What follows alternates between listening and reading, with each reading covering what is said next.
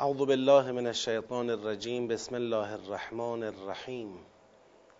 الحمد لله رب العالمین و صلی الله علی سیدنا و نبینا حبیب اله العالمین ابی القاسم المصطفى محمد.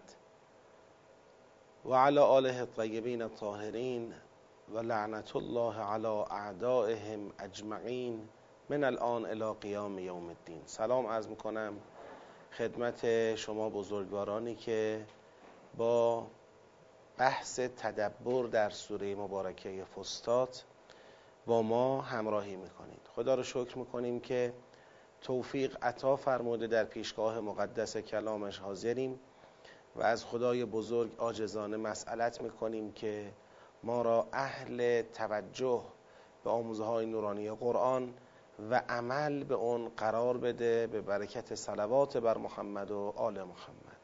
اللهم صل علی محمد و آل محمد.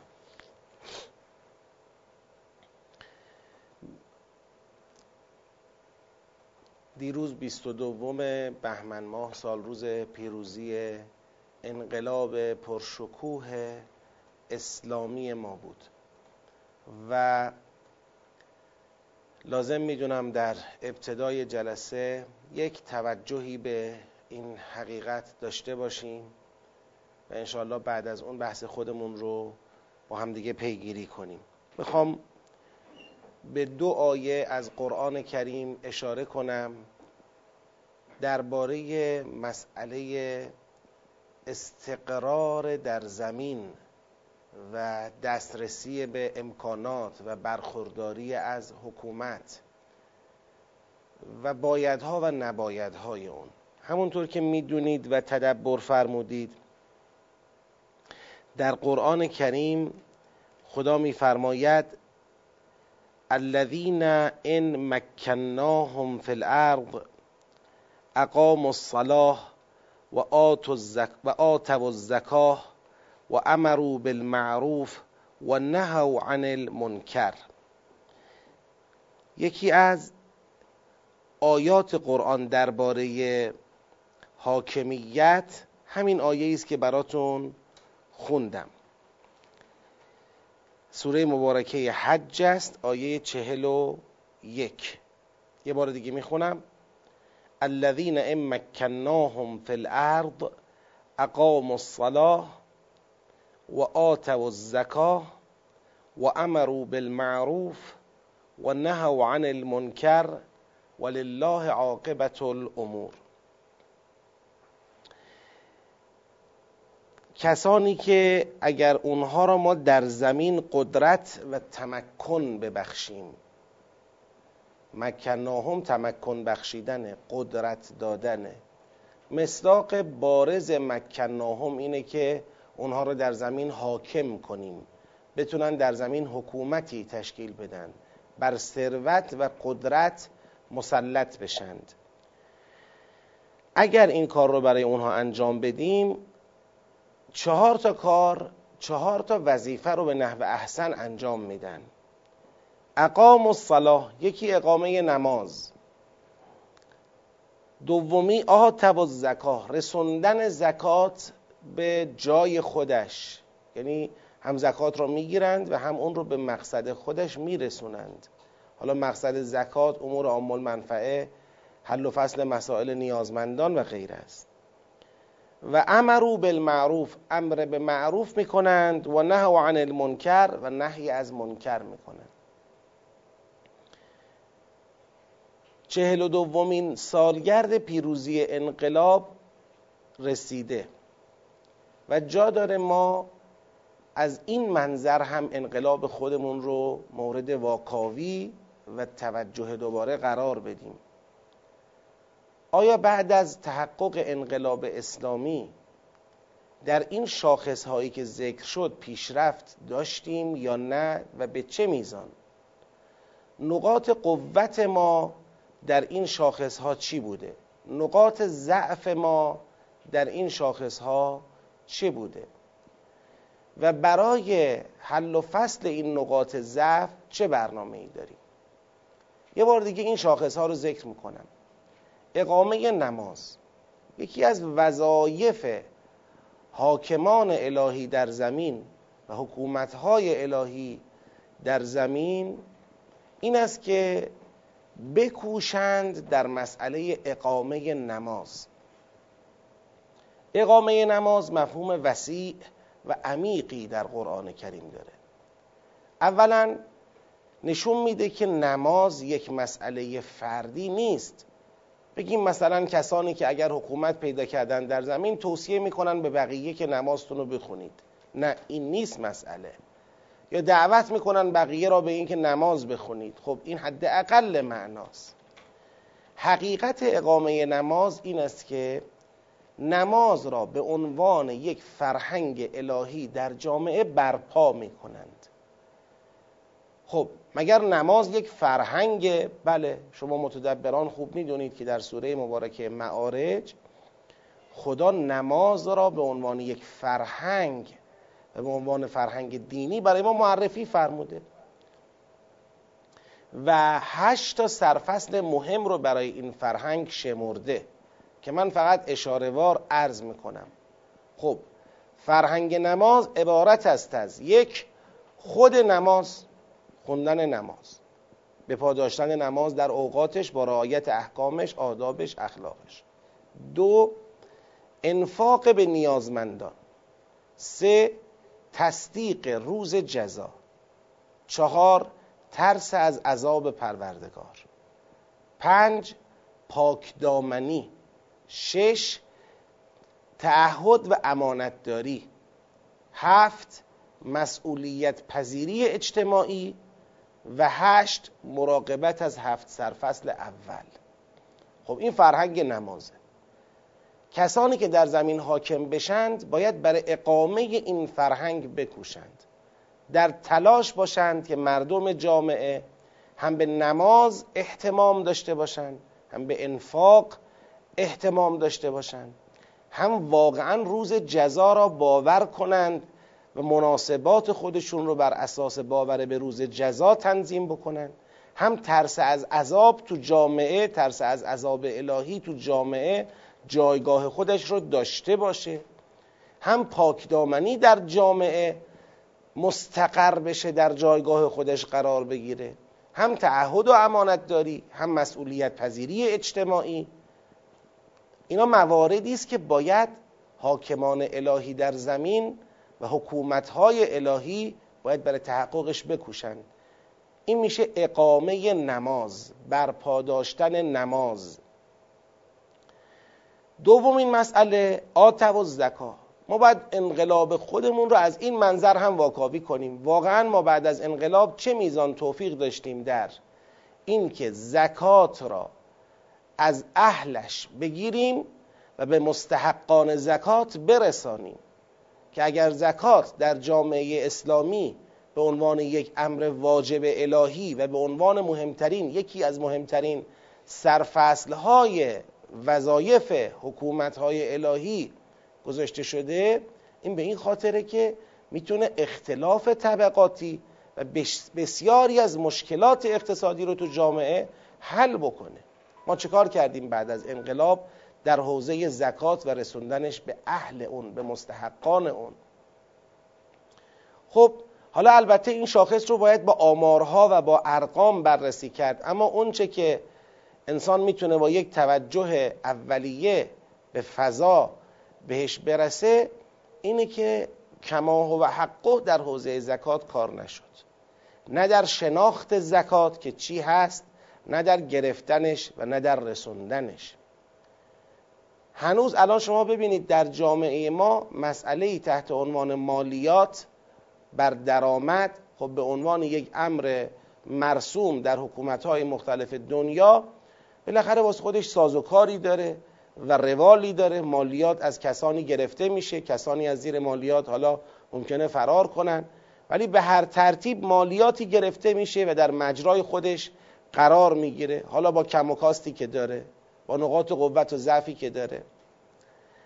آیا زکات به عنوان یک امر واجب دینی و با قوانین دینی آیا همون مالیاته؟ غیر از مالیاته در هر کدوم از این دو صورت چطور باید گرفته بشه و چطور به مقصدش برسه؟ خب اینا چیزایی بوده که به نظر میاد اونقدر که باید روش کار نکردیم و بهش توجه نکردیم. سومین مسئله مسئله امرو بالمعروف امر به معروف. یعنی اگر ما بخوایم چهار تا سرفصل مهم به عنوان وظایف حکومت های الهی بشمریم یکی از این چهار تا امر به معروف هست. و چهارمیش هم که نهی از منکره.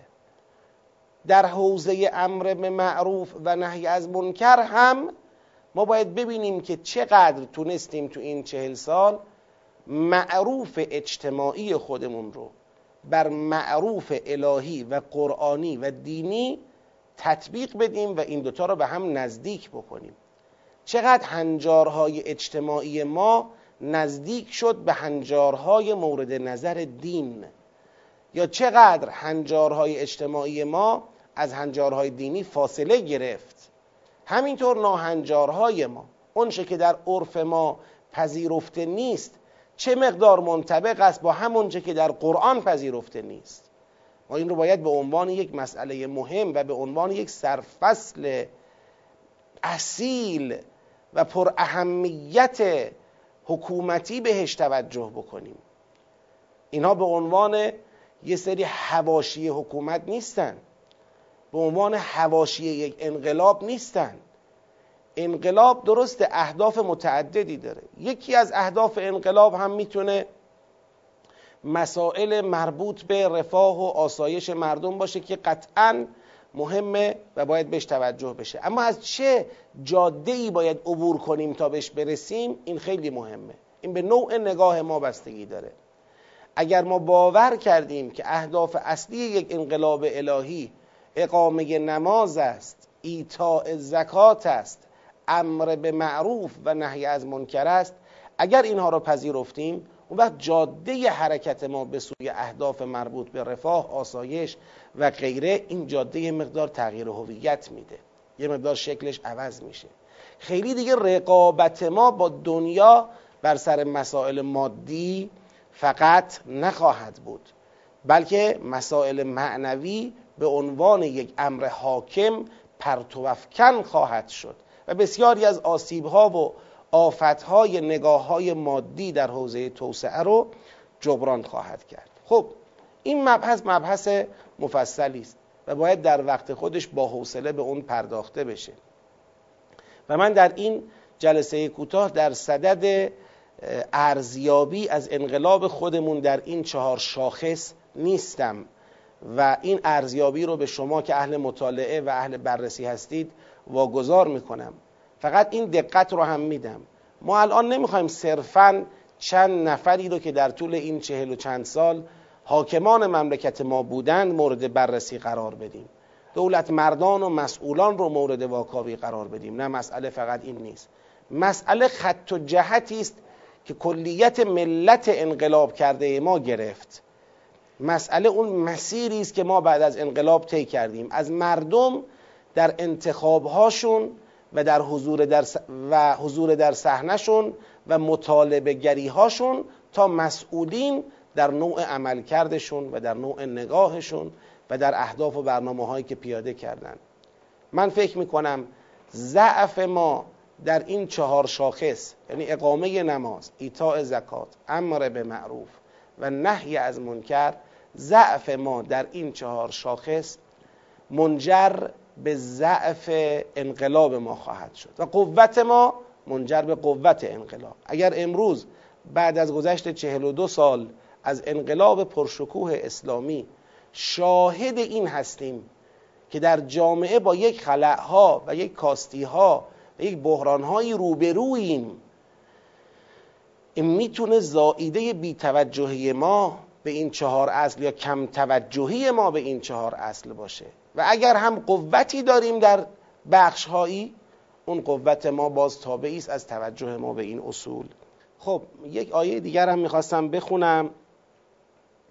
ما در آیه قبلی که 41 سوره حج بود خوندیم که چهار تا سرفصل اصلی به عنوان شاخصهای وظیفه حاکمیت الهی و حکومتهای الهی شناخته میشه. یک اقامه نماز دو ایتاء زکات سه امر به معروف چهار نهی از منکر. توضیحاتی در این باره دادیم. حالا می‌خوام این آیه رو بخونم. آیه شش سوره انعام. میفرماید علم یرو کم اهلکنا من قبلهم من قرن مکناهم فی الارض ما لم نمکن لکم و ارسلنا السماء علیهم مدرارا و جعلنا الانهار تجری من تحتهم فاهلکناهم بذنوبهم و انشأنا من بعدهم قرنا. آخرین. میفرماید آیا توجه نکردند که قبل از اونها چه بسیار ملتهایی را چه بسیار نسلهایی را که ما هلاک کردیم؟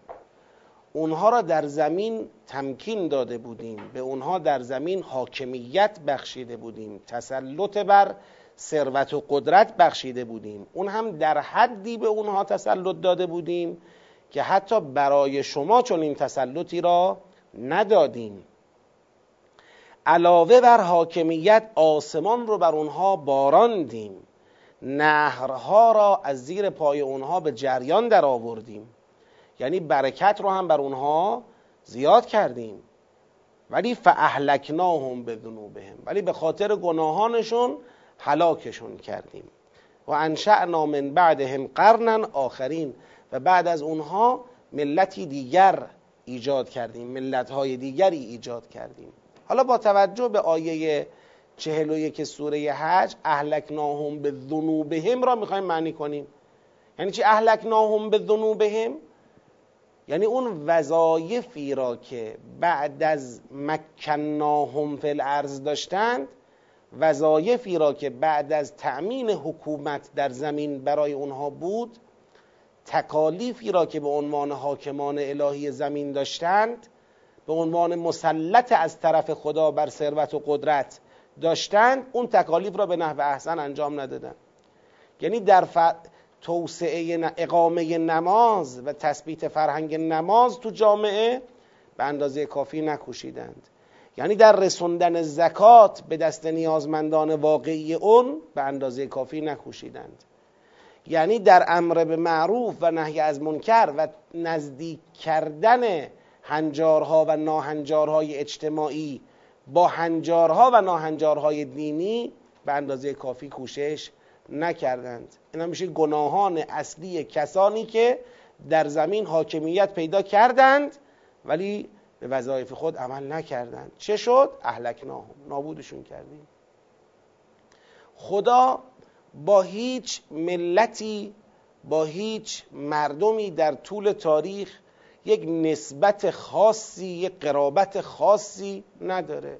سنت های خدا سنت های جاری در طول تاریخ بوده. این دو تا آیه‌ای که امروز خوندیم هم وظایف ما را مشخص می‌کنه بعد از انقلاب هم سنت خدا را در صورت قفلت از این وظایف مشخص می‌کنه. بعد از پیروزی انقلاب و تسلط مؤمنان بر ثروت و قدرت تو یک جامعه ای در میان یک ملتی وظایف مشخص است. اقامه نماز با همون هشتا محور سوره معارج. ایتاء زکات با اون فرهنگی که قرآن به ما یاد میده. امر به معروف و نهی از منکر اینا وظایف مهمی است. و سنت خدا هم معلومه که اگر به این وظایف عمل نشود چه خواهد شد؟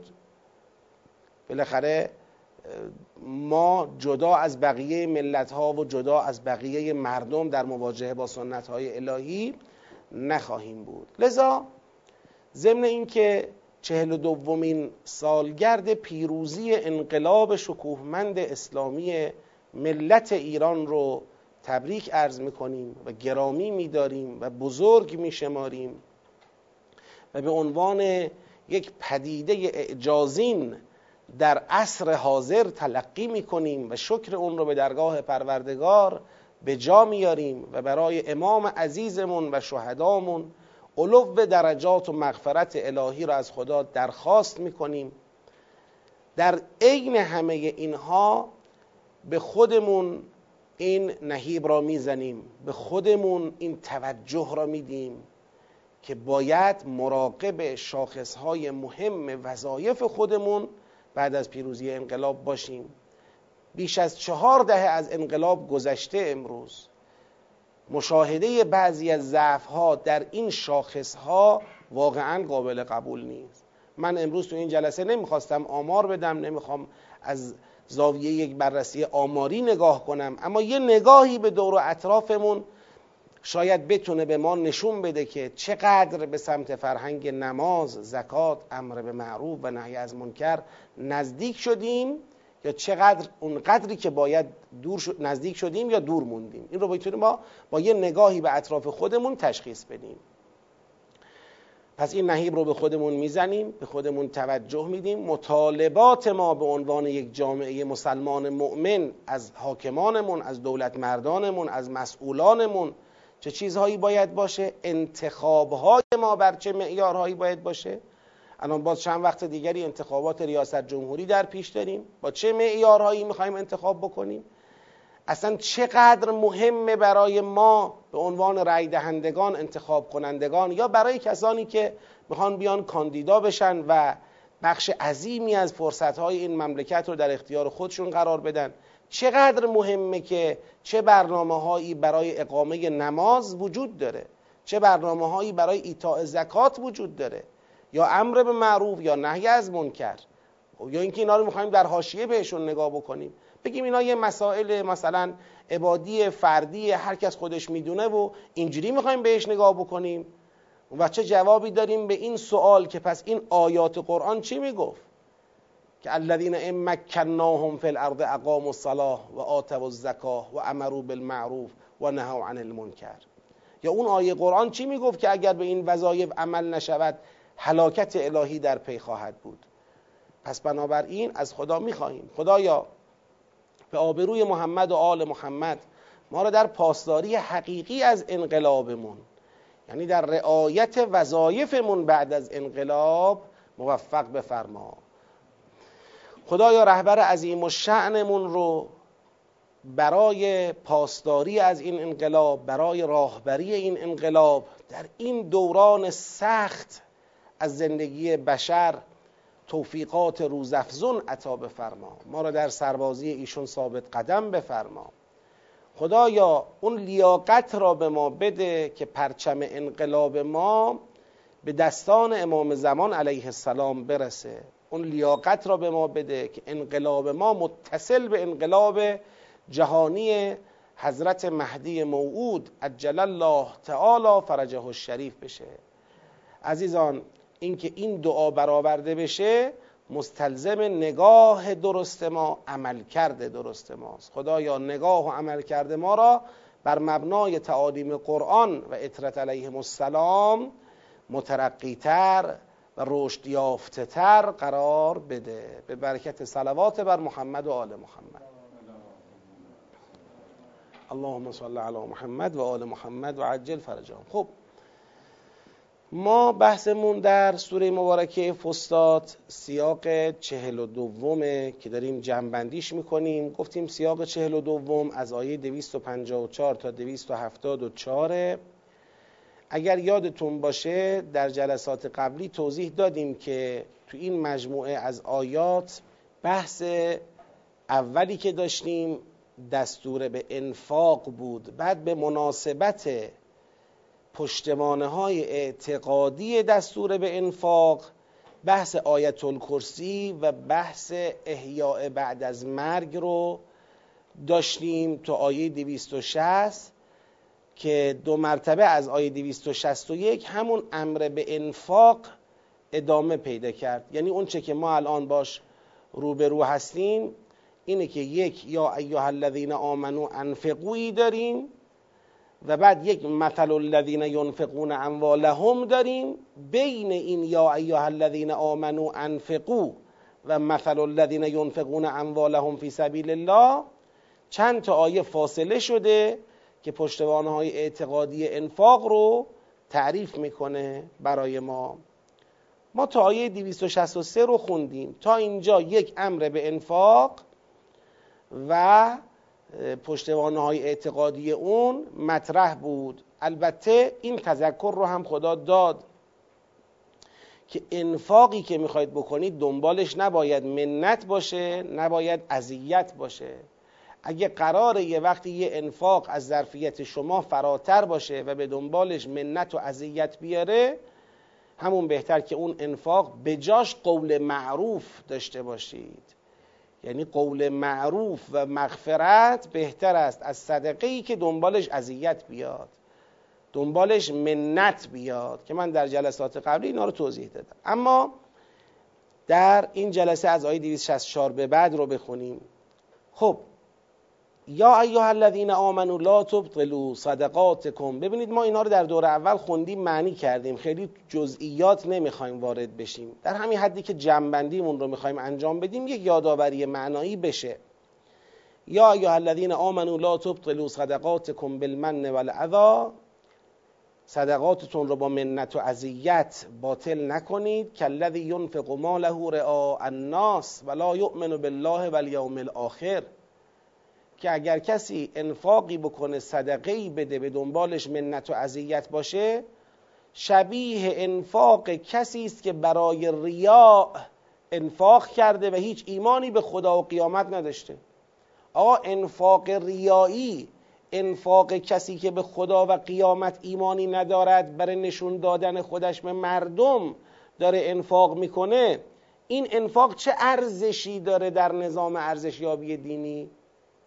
هیچی. هیچ ارزشی در نظام ارزشیابی دینی نداره.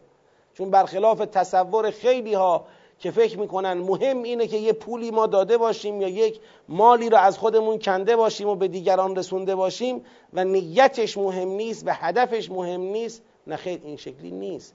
در فرهنگ متعالی اسلام هدف اول از انفاق تربیت و تعالی خود انفاق کننده است. هدف اول از انفاق قطع تعلقات این انفاق کننده به مادیاته قطع تعلق او به دنیاست. کسی که بخواد انفاق را پلی قرار بده باز برای نوع دیگری از دنیا طلبی خودش. پول بده که شهرت کسب کنه. پول بده که قدرت کسب بکنه. خب این که بازی با دنیاست. این که برای او رشد و تعالی در پی نداره. لذا خدا در سوره مبارکه لیل خیلی روشن فرمود که آقا انفاق کننده اون انفاقی قبوله که یعطی ماله یتزکا و مال احد عنده من نعمت تجزا الا ابتقاء وجه ربه الاعلا. کسی که مال خود را می‌دهد تا پاکیزه بشود. مال خود را می‌دهد تا از این تعلقات مادی رهایی پیدا کند تا به نور برسد. مال خود را نمی‌دهد که تشکر کاسبی کند. مال خود را نمی‌دهد که توجه دیگران را کاسبی کند. مال خود را نمی‌دهد که شهرت کاسبی کند که قدرت و نفوذ اجتماعی کاسبی کند. برای اینا مال نمیده. فقط به دنبال کسب توجه پروردگار بلند مرتبه خودش هست. الا ابتغاء وجه ربه الاعلا. این انفاق تو سبد دینی ما ارزش وجودی داره. خدا میفرماید حالا اینجا. اون کسی که انفاق می‌کنه دنبالش منت می‌ذاره انفاق می‌کنه دنبالش اذیت می‌کنه این انفاق شبیه کسیه که از اساس ریایی انفاق کرده باشه. بدون هیچ ایمانی به خدا و قیامت. یعنی انفاق با منت و انفاق با اذیت هم مثل انفاق ریایی پوچه بیارزشه. چرا؟ چون همین منت و اذیت نشون میده که این انفاق اثر تربیتی را که باید رو این میداشت نداشته. یعنی قطع تعلق اتفاق نیفتاده. مالش را داده هنوز چشمش رو مالشه. لذا منت می‌ذاره. مالی را در اختیار دیگران قرار داده. هنوز دلش به اون مال وابسته است. لذا اذیت می‌کنه. خب این انفاق کرده قطع تعلق نکرده. پوچه. مثل اون آدمی که انفاق کرده تا توجه دیگران را جلب کنه. پوچه. بعد خدا مثل می‌زنه. بعضی سوال کردن این مثلی که خدا در ادامه می‌زنه حالا مثل انفاق ریاییه یا مثل انفاق با منت و اذیته؟ جواب مثل هر دوتاست وقتی خدا قبل از این مثل اون دوتا را به هم تشبیه کرد. فرمود انفاق با منت و اذیت شبیه انفاق ریایی است. حالا وقتی مثل می‌زنه این مثل هر دو را می‌گیره. هم انفاق با منت و اذیت را می‌گیره هم انفاق ریایی را می‌گیره. میفرماید فمثله مثل صفوان علیه تراب فاصابه وابل فترکه صلدا لا یقدرون على شیء مما کسبوا. والله لا یهد القوم الکافرین. کسی رو فرض بکنید روی تخت سنگی یه مقدار کمی خاک جمع شده با یک عمق کم. رو این خاک با عمق کم بخواد کشت و کار بکنه. این کشت و کاری که او انجام میده اون دانه ها شاید برویند اما ریشه در دل خاک نمی‌تونن بدوانند تخت سنگ زیرشونه. سنگ لاخه. نمی‌تونه ریشه رو داخل خاک وارد بکنه. لذا ریشش سطحی عمق نداره.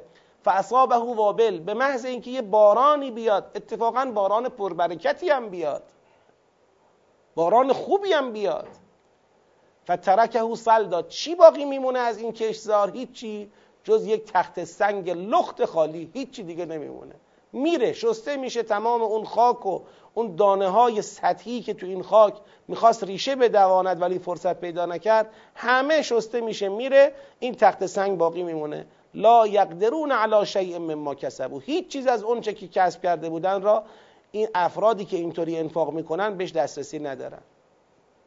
شبیه پس خود انفاق شبیه کشت و کاره. اما انفاق ریایی یا انفاق با منت و اذیت مانند کشت و کار تو زمینی است که خاکش کمه تخت سنگ زیرشه. شسته میشه میره چیزی ازش باقی نمیمونه. ظاهرا به نظر می‌رسه یه کشت و کاری انجام شد. ولی عمق نداره. سطحیه. مثل هم خیلی مسئله دقیقیه. یعنی خدا منکر اصل کشت و کار نمیشه. یه چیزی کاشت یه کاری کرد. ولی موندگار نیست. ولی پایدار نیست. ولی ریشه نمیدواند عمق نمی‌دهد. چرا؟ چون اثری را که باید میداشت نداشت. و مثل الذین ینفقون اموالهم ابتغاء مرضات الله و تثبیتا من انفسهم. اما اونایی که برای رضای خدا انفاق می‌کنن. در نتیجه نه منت و اذیتی در پی داره انفاقشون. انفاقی که برای رضای خداست دنبالش منت نیست. انفاقی که برای رضای خداست دنبالش اذیت نیست. برای رضای خدا. و نه ریاییه. و نمی‌خوان خودشونو به بقیه نشون بدن. نمی‌خوان کسب شهرت و قدرت و ثروت و نمی‌دونم نفوذ اجتماعی و توجه بقیه و تشکر بقیه و دنبال این چیزا نیستن. پس دنبال چی هن؟ و تثبیتا من انفسهم. اینا می‌خوان اون ملکات نفسانی فاضله در وجودشون تثبیت بشه. اینا دنبال استقرار شخصیت الهی خودشون هستن. دنبال این نیستن که بقیه به اونا توجه کنن یا یه پولی جلو اونا بندازن یه توجهی به اونا بکنن یا رأیی به اونا بدن دنبال این چیزا نیستن. میگه چون این انفاقی که مثل جنت برب اصابها وابل فآتت اکلها ضعفین. مثل مسئله یه باقیه که در یک زمین حاصل خیز قرار داشته باشه یه باران پری هم که بیاد بارون پربرکتی هم که بیاد آتت اکلها ضعفین. دو برابر میوه بده. چرا چون زمین حاصل خیزه این جای خوبی کشت و کار کرده. تازه فعل لم یصبها وابل اصلا گیریم بارانی هم باران پر و پیمانی هم به این زمین نرسه. فقل بالاخره یه بارون نم نم بارونی هم کفایت می‌کنه که تو این زمین به اندازه کافی رویش اتفاق بیفتد. والله به ما تعملون بصیر. و خدا به اونچه عمل می‌کنید بصیره. این تکه لم یصبها وابل فطل می‌خواد اشاره کنه به مراتب خود انفاق. انفاق وقتی درست باشه وقتی مثال انفاق کشت و کار در یک زمین حاصل خیز باشه حالا چه یه انفاق ایثارگرانه ای که شما را به اکلها ضعفین برسونه؟ چه در اون حد ایثارگری فوق العاده هم توش نباشه؟ بالاخره در حد خودش یک انفاق درستی باشه رتبه پایین تری داشته باشه بازم برکت خودشو داره. بازم ثمره خودشو داره. زیر ساخت وقتی درسته انفاق به نتیجه می‌رسه. حالا در مراتب مختلف در مراتب خوب یا بسیار خوب؟ در مراتب عالی یا خیلی عالی؟ بالاخره نتیجه میده. بعد خدا سوال می‌کنه ایود احدکم ان تکون له جنت من نخیل و اعناب تجری من تحتها الانهار له فیها من کل الثمرات و اصابه الكبر و له ذریه ضعفا فاصابها اعصار فیه نار فاحترقت. مثل قرآن که اینجای سوال می‌پرسه ایود احدکم ان یاکل لحم اخیه میتا که بعد خودش میگه فکرهتمو نه شماها خوشتون نمیاد. حالا سوال می‌کنه. میگه دوست داشتی یه باقی داشته باشی پر از خرما پر از انگورها انواع خرما انواع انگور. نهرها کف این باغ روان باشه. هر جور میوه هم که دلت بخواد تو این باغ داشته باشی علاوه بر خرما و انگور. بعد پیرم باشی بچه های ضعیفی هم که دارن به دست تو نگاه می‌کنن داشته باشی توی همچین موقعیتی یه دفعه این باغت این باغ خرما و انگور و پر از میوت یه دفعه یه طوفان سوزنده ای بیاد و اینو بسوزونه از بین ببره. آتیش بزنه این باغ آتیش بگیره بره.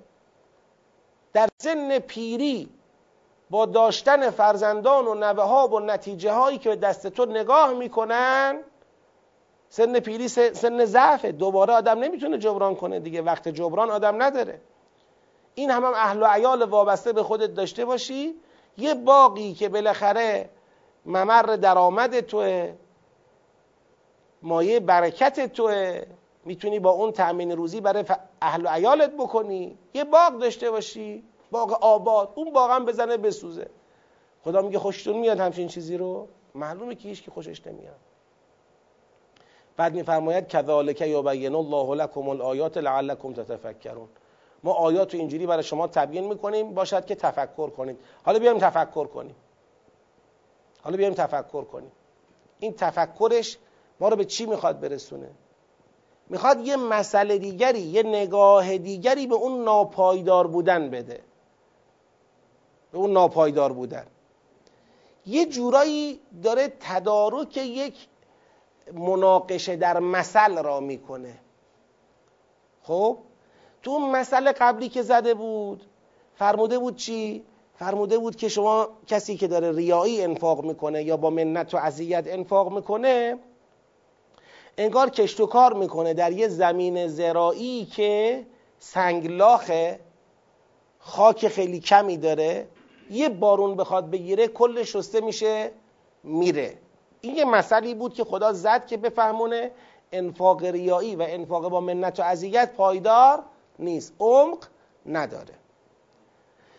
حالا کسی میاد در این مسئله مناقشه می‌کنه. میاد میگه که آقا اتفاقا ما دیدیم فلانی مثلا انفاقای این مدلی کرده هرچی هم زمان گذشته وضعش شده؟ بهتر شده اوضاش توبتر شده هم محبوب مردمه هم جیبش پره. خلاصه اوضاش خوبه. می‌خواد به خودش یه وعده دروغی بده که معلوم هم نیست اینطوری باشه. که انفاق با منت و عذیت یا انفاق ریایی هیچی توش فایده نباشه و بخواد هیچی دست ما رو نگیره. بعد خدا میاد با این مثل مثل اینکه من اینطور تعبیر می‌کنم. میگه گیریم اصلا یه باغ آباد.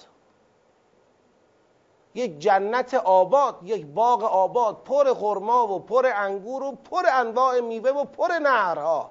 خوبه؟ این خوبه این مثل؟ خب. دوست دارید همچین باقی داشته باشید؟ درست تو اون وقتی که بهش احتیاج دارید یعنی وقت پیریتون وقت نیازمندیتون که بچه هاتون دارن به دست شما نگاه می‌کنن توی همچین موقعیتی ما با قدرت قاهره خودمون بزنیم این باغ شما را بسوزانیم دست خالی بمونید؟ معلومه که دوست نداریم خدایا. پس برای خودتون جنت خیالی با انفاق ایزایی یا انفاق با منت یا انفاق ریایی درست نکنید. تو اون روزی که به اون جنت احتیاج دارید من خدا مانع از این خواهم بود که شما دسترسی به چیزی داشته باشید. یعنی داره اشاره می‌کنه به اینکه توی این مسئله شما صرفا با یک پدیده طبیعی روبرو نیستید. آقا خدا از انفاق هدفی داره. اون هدف تربیت الهی و معنوی شماست. علاوه بر اینکه حل مشکلات جامعه است. اگه بنا باشه شما انفاق بکنید و اون تربیت حاصل نشه این انفاق در جای خودش قرار نگرفته ثمره خودشو نخواهد داشت. بدونید دستتون به ثمرات این انفاق در روز احتیاج و نیاز که همون قیامت خواهد بود نخواهد رسید. کذالک یبین الله لكم الآیات لعلکم تتفکرون. خب این یا ایها الذین آمنو دومی بود تو این سیاق. یا ایها الذین آمنو اول اصل انفاق رو فرمود. این یا ایها الذین آمنو مشخص کرد که نباید انفاق را با منت و اذیت باطل کرد. و انفاقی که با منت و اذیت باطل بشه این هم رتبه انفاق ریاییه. انفاق دنبال رضای خدا بودن نیست. انفاق ابتقاء مرضات الله نیست. و انفاق ریایی هم ارزش ذاتی نداره و برای صاحب انفاق دستاوردی در پیشگاه خدا نداره. لازم نیست برای تک تکش ما تو ممثلمون برای خود وابلش یه چیزی پیدا کنیم. کلیت مثل رو با کلیت مثل مقایسه ممثل مقایسه می‌کنیم. کلیت ممثل چیه؟ انفاقه. کلیت مثل چیه؟ کشت و کاره.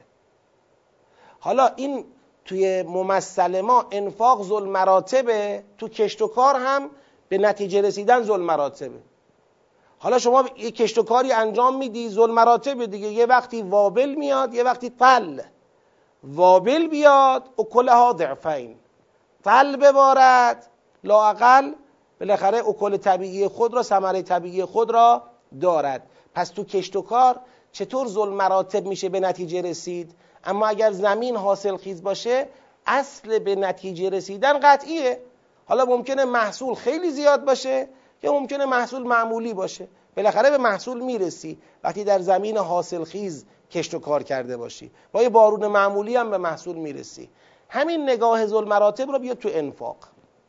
حالا شما وقتی داری انفاق فی سبیل الله انجام میدی یه بار این به شکل مضاعف به نتیجه می‌رسد. حالا به خاطر نیت خیلی بهتر توه. مثلا بگیم حالا بخوایم تطبیقم بدیم مثلا وابله انگار با نیت. به خاطر نیت بهتر توه. به خاطر اینی که مثلا فرض کنید زمان شناسی بهتر توه. موقعیت شناسی بهتر توه.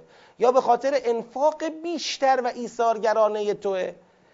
یعنی مثلا یه جایی هست که به مصداق یؤثرون علی انفسهم داره انفاق می‌کنی.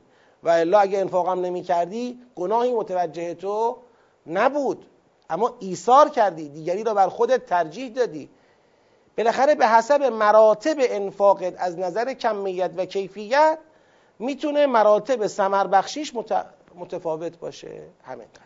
خب یا اگر الذین آمنو سوم یا ایها الذین آمنو انفقوا من طیبات ما کسبتم و مما اخرجنا لكم من الارض ولا تیمموا الخبیث منه تنفقون ولستم بآخذیه الا ان تغمضوا فیه.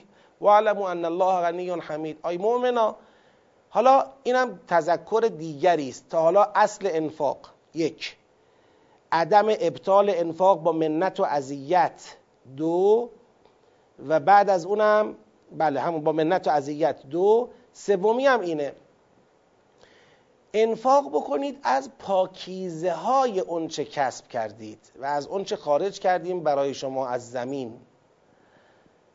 و دست به سمت خبیس نبرید تیمم خبیس نکنید که از خبیس انفاقی کرده باشید. در حالی انفاق از خبیس بکنید که مثلا لستم به آخذیه الا ان تغمزو خودتون حاضر به گرفتن اون خبیس نیستید مگر با اغماز. چی داره میگه؟ فرماید که ببینید حالا یه وقت پای انفاق که در میانه آدما فکر می‌کنن دیگه انفاق یک مقوله می‌خوایم دیگه به نیازمندان کمک بکنیم. یه وقت یه مالی را یه چیزی را که خودم حاضر به گرفتن اون نیستم جز با اغماز. جز با اغماز حاضر به قبول اون نیستم. آنچه برای خود میپسندی برای دیگران بپسنده دیگه. خب؟ اگه کسی به خودم یه همچین هدیه ای بخواد بیاره من قبول نمی‌کنم مگر اینکه بخوام چشم ببندم. مگر اینکه بخوام ندید بگیرم عیوب و اشکالاتش رو. خب؟ میگه چون این چیزی رو انفاق نکنید. سراغ خبیس نرید. حالا این خبس رو من می‌خوام براتون توضیح بدم. یک من دور اول اینا رو مثال زدم و توضیحاتشو دادم کوتاه میگم. یه خبز ظاهریه داریم. مثلا مثل چی؟ گفتیم طرف یه, یه بشکه روغنی داشته. توش یه موشی افتاده مرده. این روغنه چی شده؟ نجس شده.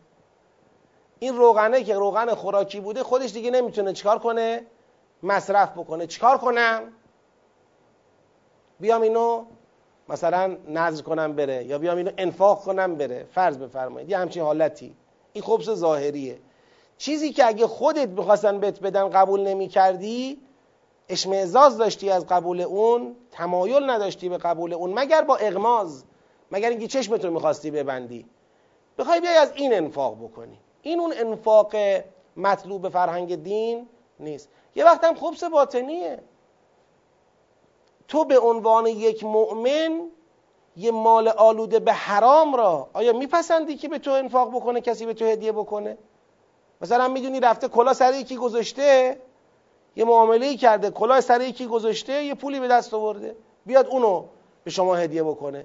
شما جز با اغماز جز با تسامح حاضر به قبول چنین مالی نیستی. الان مؤمنانی که بالاخره سرشون به تنشون میارزه نیازم داشته باشن نمیرن از بازار مثلا فروش اموال دزدی کالا تهیه کنن که. میری؟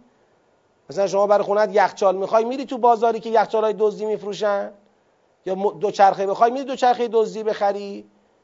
مثال عرض می‌کنم اینو. معلومه که نمیری. بلو ارزون تره این 200 هزار تومنه اون دو میلیونه. خب باشه. آقا من می‌خوام سوارش بشم می‌خوام حلال باشه.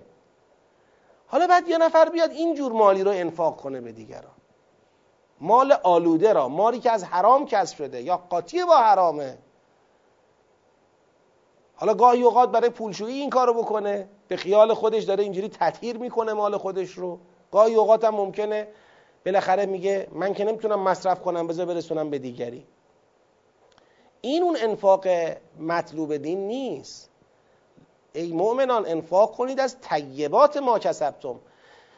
این که دنبالش میفرماید و مما اخرجنا لکم من الارض این در واقع عطف تفسیریه و داره توجه به این نکته ای میده. میگه ما وقتی از زمین رزق شما را در میاریم چجوری از زمین میرویانیم رزق شما را؟ طیب و طاهر پاک و پاکیزه. شما برید دنبال کسب و کار طیب و طاهر پاک و پاکیزه. از چنین چیزی انفاق بکنید. در راه خدا. و لا تیمم الخبیث منه تنفقون و لستم به آخذی الا ان فیه. دست به سمت خبیث نبرید که از اون انفاق کنید. در حالی که خودتون حاضر به گرفتنش نیستید جز با اغماز و علمو ان الله غنی حمید. بدونید خدا بی نیازه بابا. خدا محتاج انفاقهای بیرنگ و بوی این شکلی شماها نیست. اونچه که خودت حاضر به مصرف اون نیستی بخوای اون رو انفاق بکنی و بعد تو دلت هم خوشحال باشی که یه کاری کردی در راه خدا. و خدا احتیاج به این کار نداره. احتیاج به هیچ کاری نداره. ولی دیگه اینجور کارم مسلما تو درگاه خدا ارزشی براش وجود نداره. خب سه تا یا ایها الذین آمنو داشتیم. اصل انفاق عدم ابطال انفاق با منت و اذیت. سومیش چی بود؟ انفاق از طیبات. اگر این ستا را بهش دقت بکنیم و از ستاش پیروی بکنیم به فرهنگ دینی انفاق عمل کردیم. اما شیطان مانعی است در مقابل. از شیطانو یعدکم الفقر. شیطان وعده فقر میده و یامرکم بالفحشا و امر به فحشا می‌کنه. حالا شما باید بگید امر به فحشا می‌کنه یعنی امر به چی می‌کنه؟ بگید یک ترک انفاق. اصل ترک انفاق. یا یا الذین آمنوی اول. دو منت و اذیت که نشون دهنده انفاق ریاییه. سه بگید. انفاق از خبیث. یعنی شیطان تلاش خودش رو می‌کنه که در هر مرحله ای بتواند نفوذ بکند و انفاق شما را خراب بکنه برباد بده. یا مانع اصل انفاق بشه با وعده فقر. یا بعد از اینکه انفاق کردی با ایجاد نگرانی از فقر منت و اذیت ایجاد بکنه در انفاقی که شما کردی؟ یا بازم به خاطر نگران کردن شما از فقر شما را به انفاق خبیس دعوت بکنه؟ شیطان هر جا بتونه نفوذی بکنه و انفاق را خراب بکنه این کار را انجام میده. والله یعدکم مغفرتا منه و فضلا والله واسع علیم. در حالی که راه پیشنهادی خدا یعنی اون ستا یا ایها الذین آمنوی قبلی اینا شما را به مغفرت میرسونه اینا شما را به فضل الهی میرسونه و خدا از باب واسع علیم بودنش به وعده خود قطعا عمل می‌کنه. یعنی مغفرت و فضل نتیجه قطعی عمل به فرهنگ الهی انفاقه. حالا چجوری خدا مغفرت و فضل رو جاری می‌کنه در زندگی شما یعت الحکمت من یشا که ما این در دور اولم خیلی روش صحبت کردیم. یعت الحکمت من یشا و من یعت الحکمت فقط اوتی خیرا کثیرا و ما یذکر الا اولو الالباب. خدا میفرماید اگر شما به این توصیه هایی که من در حوزه انفاق داشتم عمل بکنید به حکمت می‌رسید. من به شما حکمت میدم. حکمت چیه برادرها حکمت جامع نگری در دانشه. حکمت علم جامعه. علم مفیده علم سمربخشه علمیه که اطراف و اکنافش رو هم انسان علم داره. لذا از اون علم اشتباه استفاده نمی‌کنه. حکمت از جنس دانشه ولی دانش مفید دانش متقن. دانش جامع الاطراف. دانش مسمر. سمر دانشی که انسان را بیچاره نمی‌کنه به خاطر ناقص بودن یا غلط بودنش حکمت چون این چیزیه. خب چه ربطی داره به بحث انفاق؟ گفتیم انفاق اون مهمترین کارکردش در فرهنگ دینی قطع تعلقات مادیه. قطع تعلقات مادی یعنی نجات از ظلمت ها نتیجه طبیعی نجات از ظلمت ها حرکت در مسیر چیه؟ نور. یعنی شما تو مسیر نور قرار می‌گیری. انسان هرچه بیشتر انفاق می‌کنه و تعلقاتش از دنیا کمتر میشه همونقدر نورانیتش در بصیرت بالاتر میره. یجعل لکم نورا تمشون بهی. در سوره مبارکه حدید که سوره انفاقه بحث نور به عنوان یک خطی تعقیب میشه. خدا میفرماید برای شما نوری قرار میده که به وسیله اون راه برید. یعنی یک نور روشنگری برای حرکت تو زندگیتون همون عبارت اخرای حکمته. همون عبارت اخرای العلم و نور یقذفه الله فی قلب من یشاء. اون نورانیت علمی اون حکمت نورانی تو قلب کسی که اهل انفاق باشه به جریان در میاد. و خدا میفرماید اگر کسی به حکمت برسد به خیر کثیر رسیده. خیر کثیر همینه. یادتون هست در سوره کوثر میگیم انا اعطیناک الکوثر اونجا کوثر رو معنی می‌کنیم به خیر کثیر. خیر کثیر حکمته. انا اعطیناک الکوثر یکی از مصادیق کوثر حکمت تام و تمام و کامل اکملی است که پیغمبر اکرم داره. یکی از مصادیقش همینه. که اونه که سبب جریان انسان در ابدیت میشه به خیر و به برکت. خب پس اینجا یه مقایسه ای شد بین اینکه شیطان دنبال چیه؟ با مانع فرهنگ انفاق شدن. خدا دنبال چیه؟ با ایجاد فرهنگ انفاق. شیطان دنبال فقر و بدبختی شماست و خدا دنبال مغفرت و فضل و حکمت شماست. و ما انفقتم من نفقت او نذرتم من نذر فان الله یعلمه و ما للظالمین من انصار. بدونید حالا حالا اونایی که اومدید به بالاخره توصیه های الهی عمل کردید انفاق کردید منت و اذیت دنبالش نداشتید از طیبات هم انفاق کردید. بدانید اونچه که انفاق می‌کنید را خدا می‌داند. تو دستگاه خدا گم نمی‌شود. و ظالمانی که به فرهنگ انفاق عمل نمی کنند و التزام نشون نمیدن یاورانی نخواهند داشت. یعنی شماها که ظالم نیستید و انفاق می‌کنید و نظر می‌کنید شماها بدونید که یا از جانب خدا یاری خواهید شد. خدا شما را یاری خواهد کرد. چرا این حرف رو می‌زنه؟ برای آیه بعدیش. ان تبدو الصدقات فنعم ماهیه و ان تخفوها و تؤتوها الفقراء فهو خیر لكم و یکفر عنكم من سیئاتكم والله بما تعملون خبیر. ببینید یه چالشی به وجود اومده بعد از آگاهی از فرهنگ انفاق الهی چالشی به وجود اومده.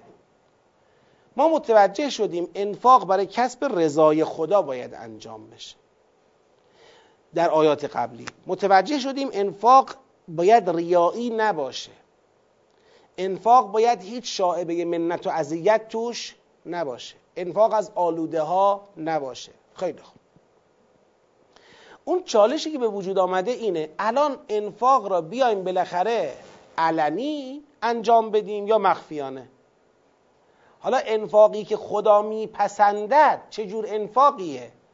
انفاقیه که آشکار انجام بشود یا انفاقیه که یواشکی انجام بشود خود به خود ممکنه به ذهن خطور کنه که انفاقی که خدا میپسندد باید به عنوان یک فریزه الهی مخفیانه انجام بشود چرا؟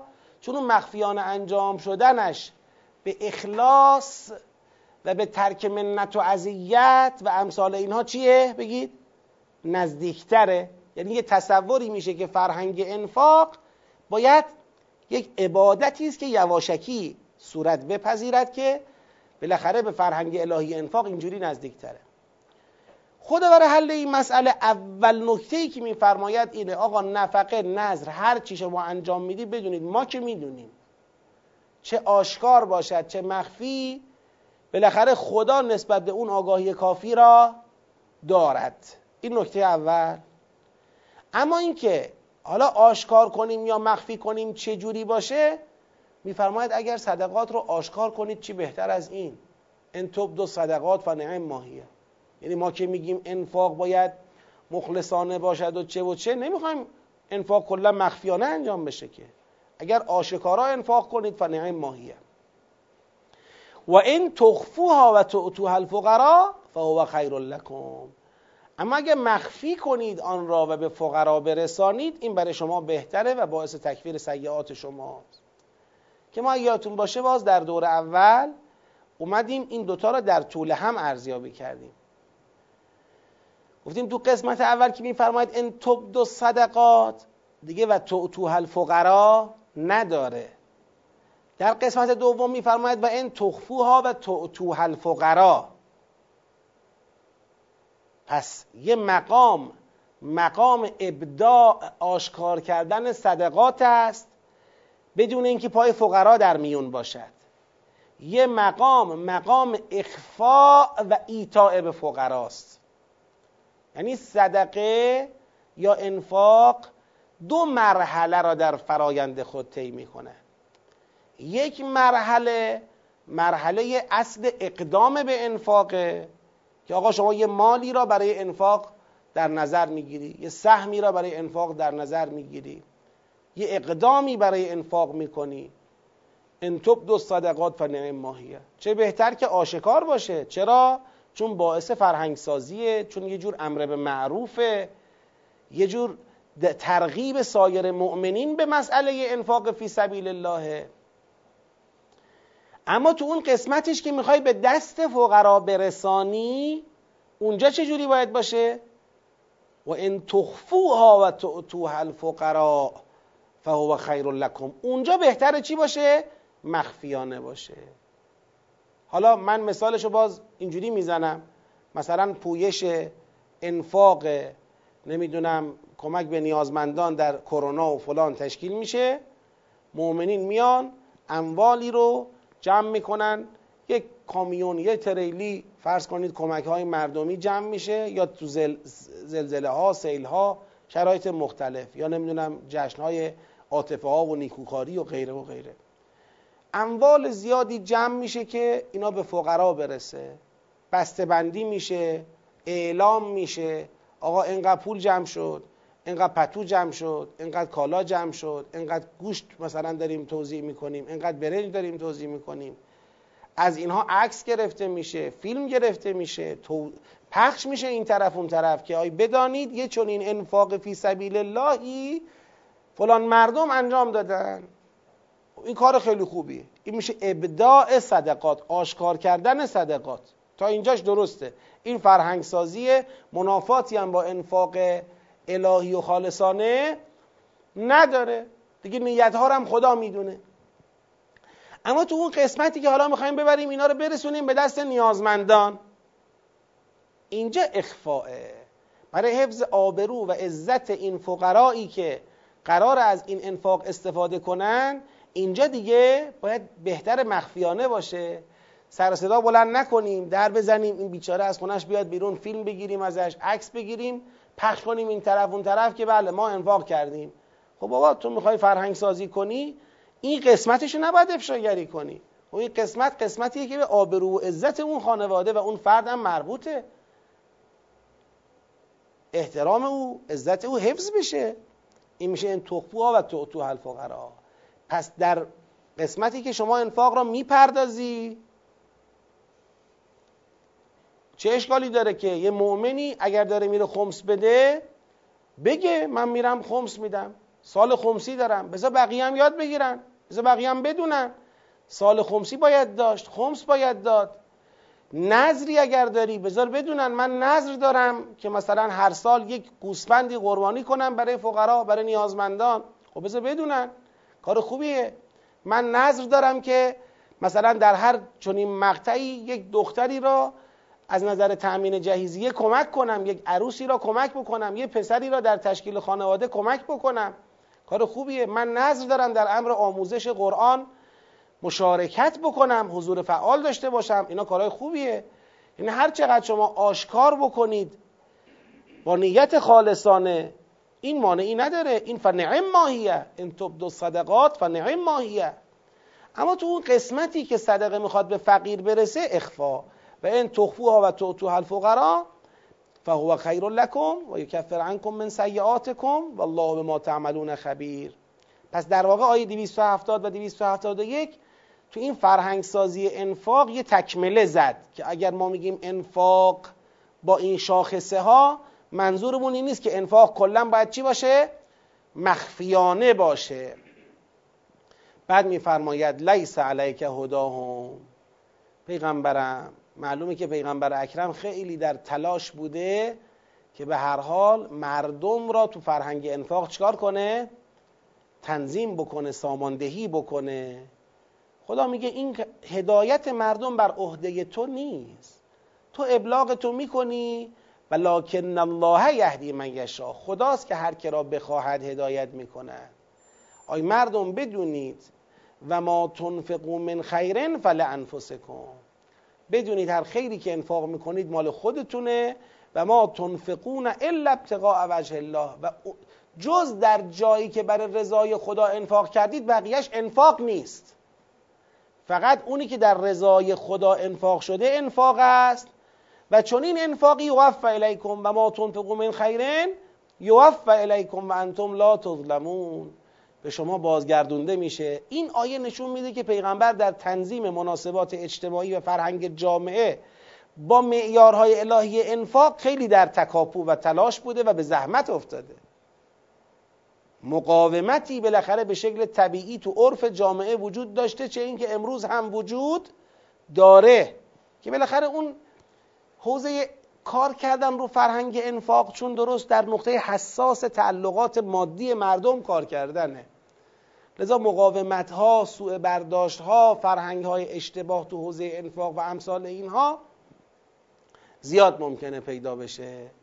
به خاطر همین این آیه داره به پیغمبر یک آرامش قلبی در این زمینه میده که تو ابلاغ تو بکن دیگه امر رو بسپر به خدا. آی مردم شما هم بدونید انفاق به نفع خود شماست. انفاق فقط اونیه که برای رضای خدا انجام شده باشه و چون این انفاقی قطعا به شما بازگردونده میشه و به شما ذره ای ظلم نمیشه. حالا انفاقا انجام شد فرهنگ انفاق سامان یافت انفاق انجام شد. به کجا برسونیم این انفاق را؟ للفقراء الذين احصروا في سبيل الله.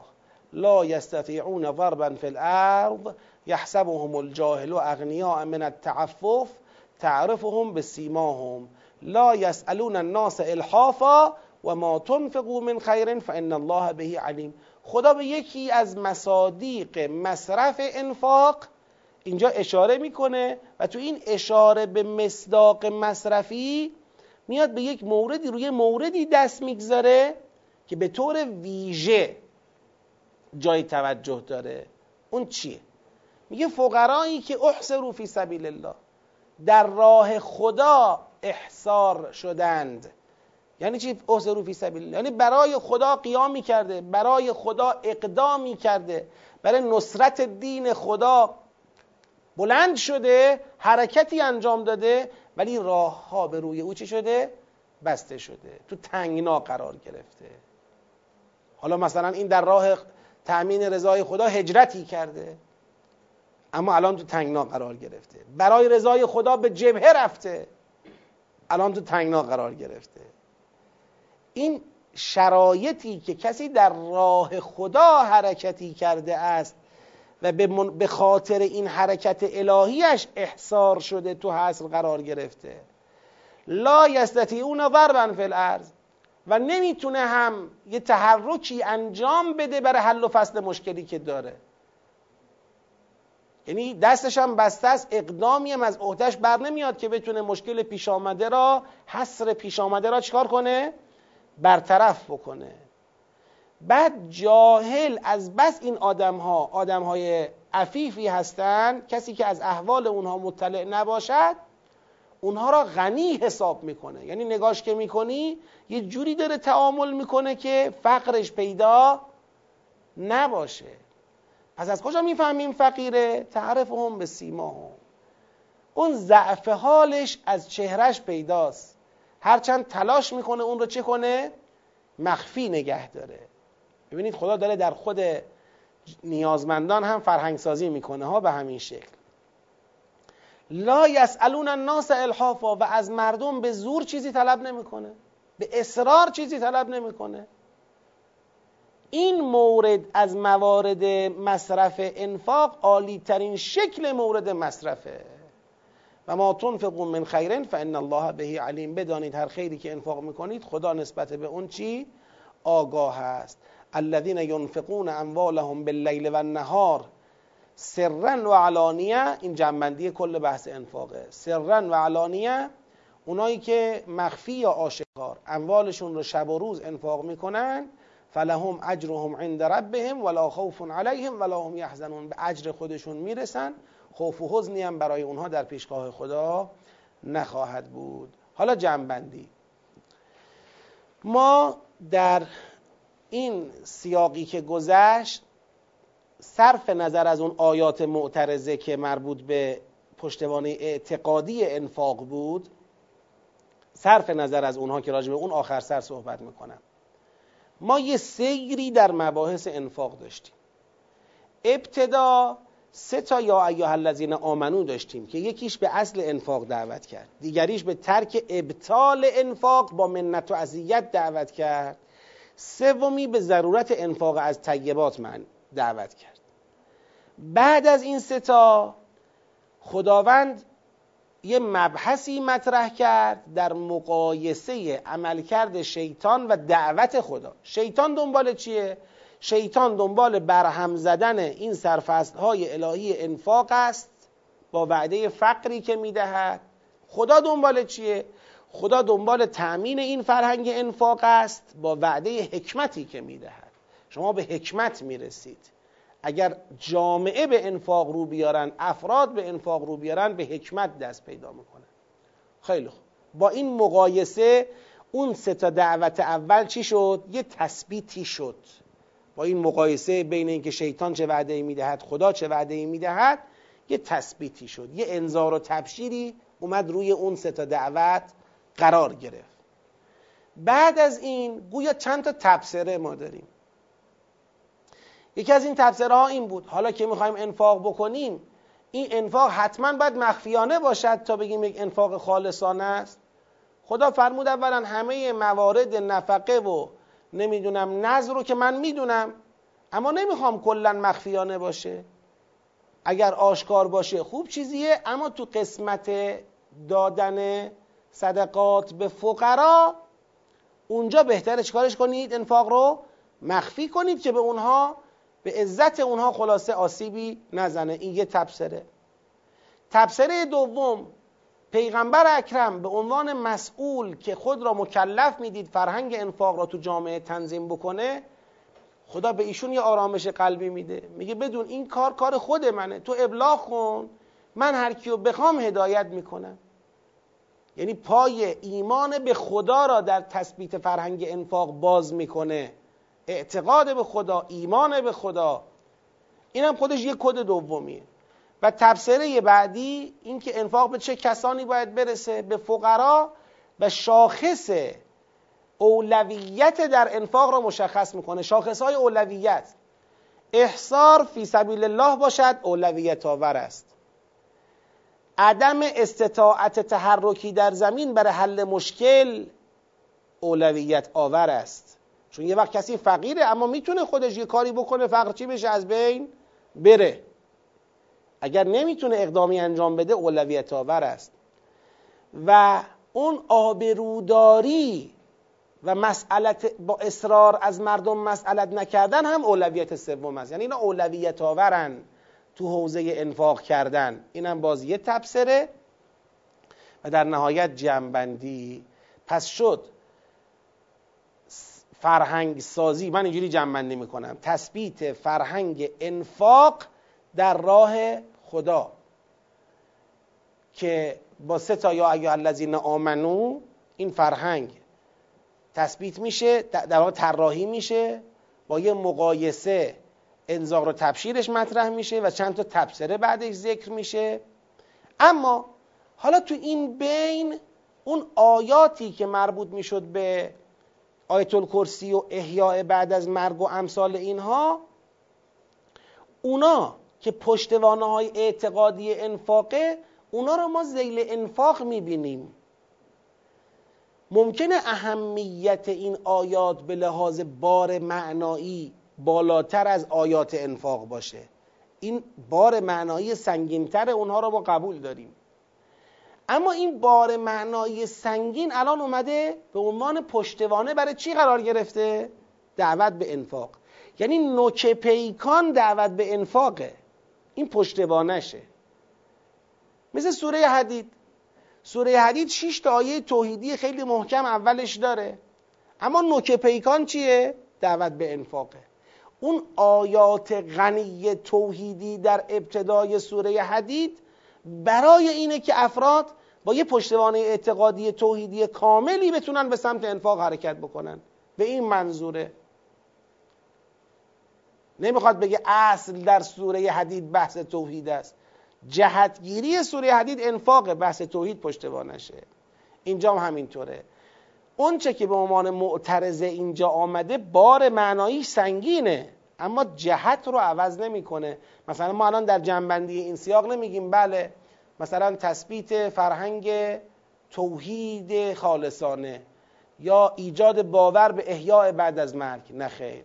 اون دوتا هر دو پشتوانه بودن که در جای خودشون تبیین شدن. خب دعوت به انفاق زیر مجموعه های تثبیت فرهنگ انفاق رو میگن. دعوت به انفاق بیان پشتوانه اعتقادی انفاق همون شفاعت نکردن به غیر خدا شفاعت غیر معزون نداریم در قیامت و احیاء پس از مرگ. و ترسیم فرهنگ انفاق که فرهنگ انفاق چه؟ ملزوماتی داره. این به عنوان جهتیابی سیاق کنونی در واقع در نظر گرفته می شود حالا وقت ما هم تمامه. من دیگه سیاق بعدی رو واگذار می‌کنم انشالله به جلسه آینده. فقط میگم از کجا تا کجاست که انشالله روش کار بکنید از آیه 275 تا 281 ما با بحث ربا رو هستیم. 275 تا 281 انشاءالله این سیاق رو هم مطالعه بفرمایید که هفته آینده جنبندی خواهیم داشت. بعد از اونم احتمال میدم من هفته آینده دیگه جنبندی سیاق ها رو تمام بکنیم. یعنی سعی بفرمایید تا پایان سوره جلو برید که ما هم بتونیم بلکه با سرعت بیشتری انشاءالله بتونیم جنبندی سیاق ها رو تمام کنیم. جهت تعجیل در فرج پرشکوه امام زمان علیه السلام شادی قلب نازنین اون حضرت و سلامتی وجود مقدسش اجماعا صلوات.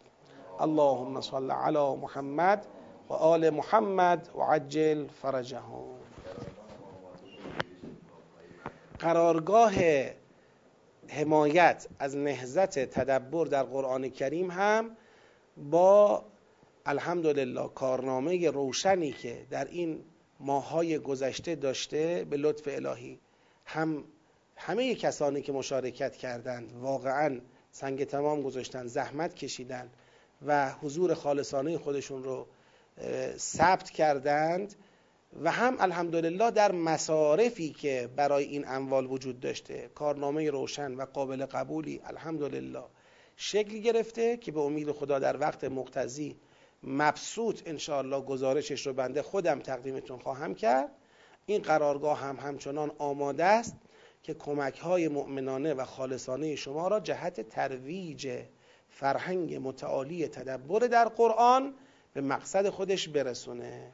انشاءالله با حسن اعتماد شما نهزتی در امر تدبر در کلام وحی شکل بگیره که در مدت زمان کوتاهی شاهد تحول معرفتی قرآنی در سطح جامعه اسلامی خودمون باشیم. باز هم به برکت صلوات بر محمد و آل محمد. اللهم صل علی محمد و آل محمد.